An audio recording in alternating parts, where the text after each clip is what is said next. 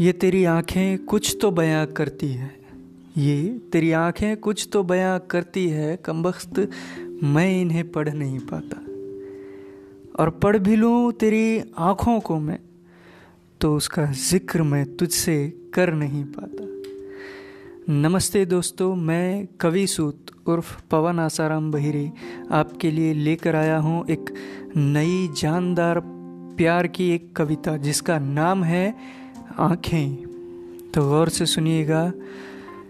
ये तेरी आँखें कुछ तो बयां करती है, कमबख्त मैं इन्हें पढ़ नहीं पाता। और पढ़ भी लूँ तेरी इन आँखों को मैं, तो उनका जिक्र मैं तुझसे कर नहीं पाता।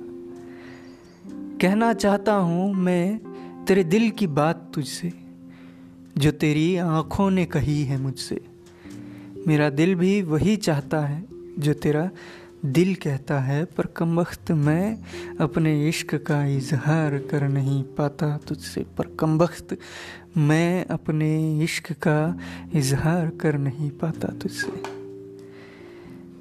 कहता हूँ हर छोटी बात तुझे मैं, करता हूँ बहुत मुलाकात तुझसे मैं, पर पता नहीं कमबख्त ये मर्ज़ कौन सा है जो अपना इश्क अर्ज़ का जो अपना इश्क अर्ज़ ना कर सका तुझसे मैं, जो अपना इश्क अर्ज़ ना कर सका तुझसे मैं।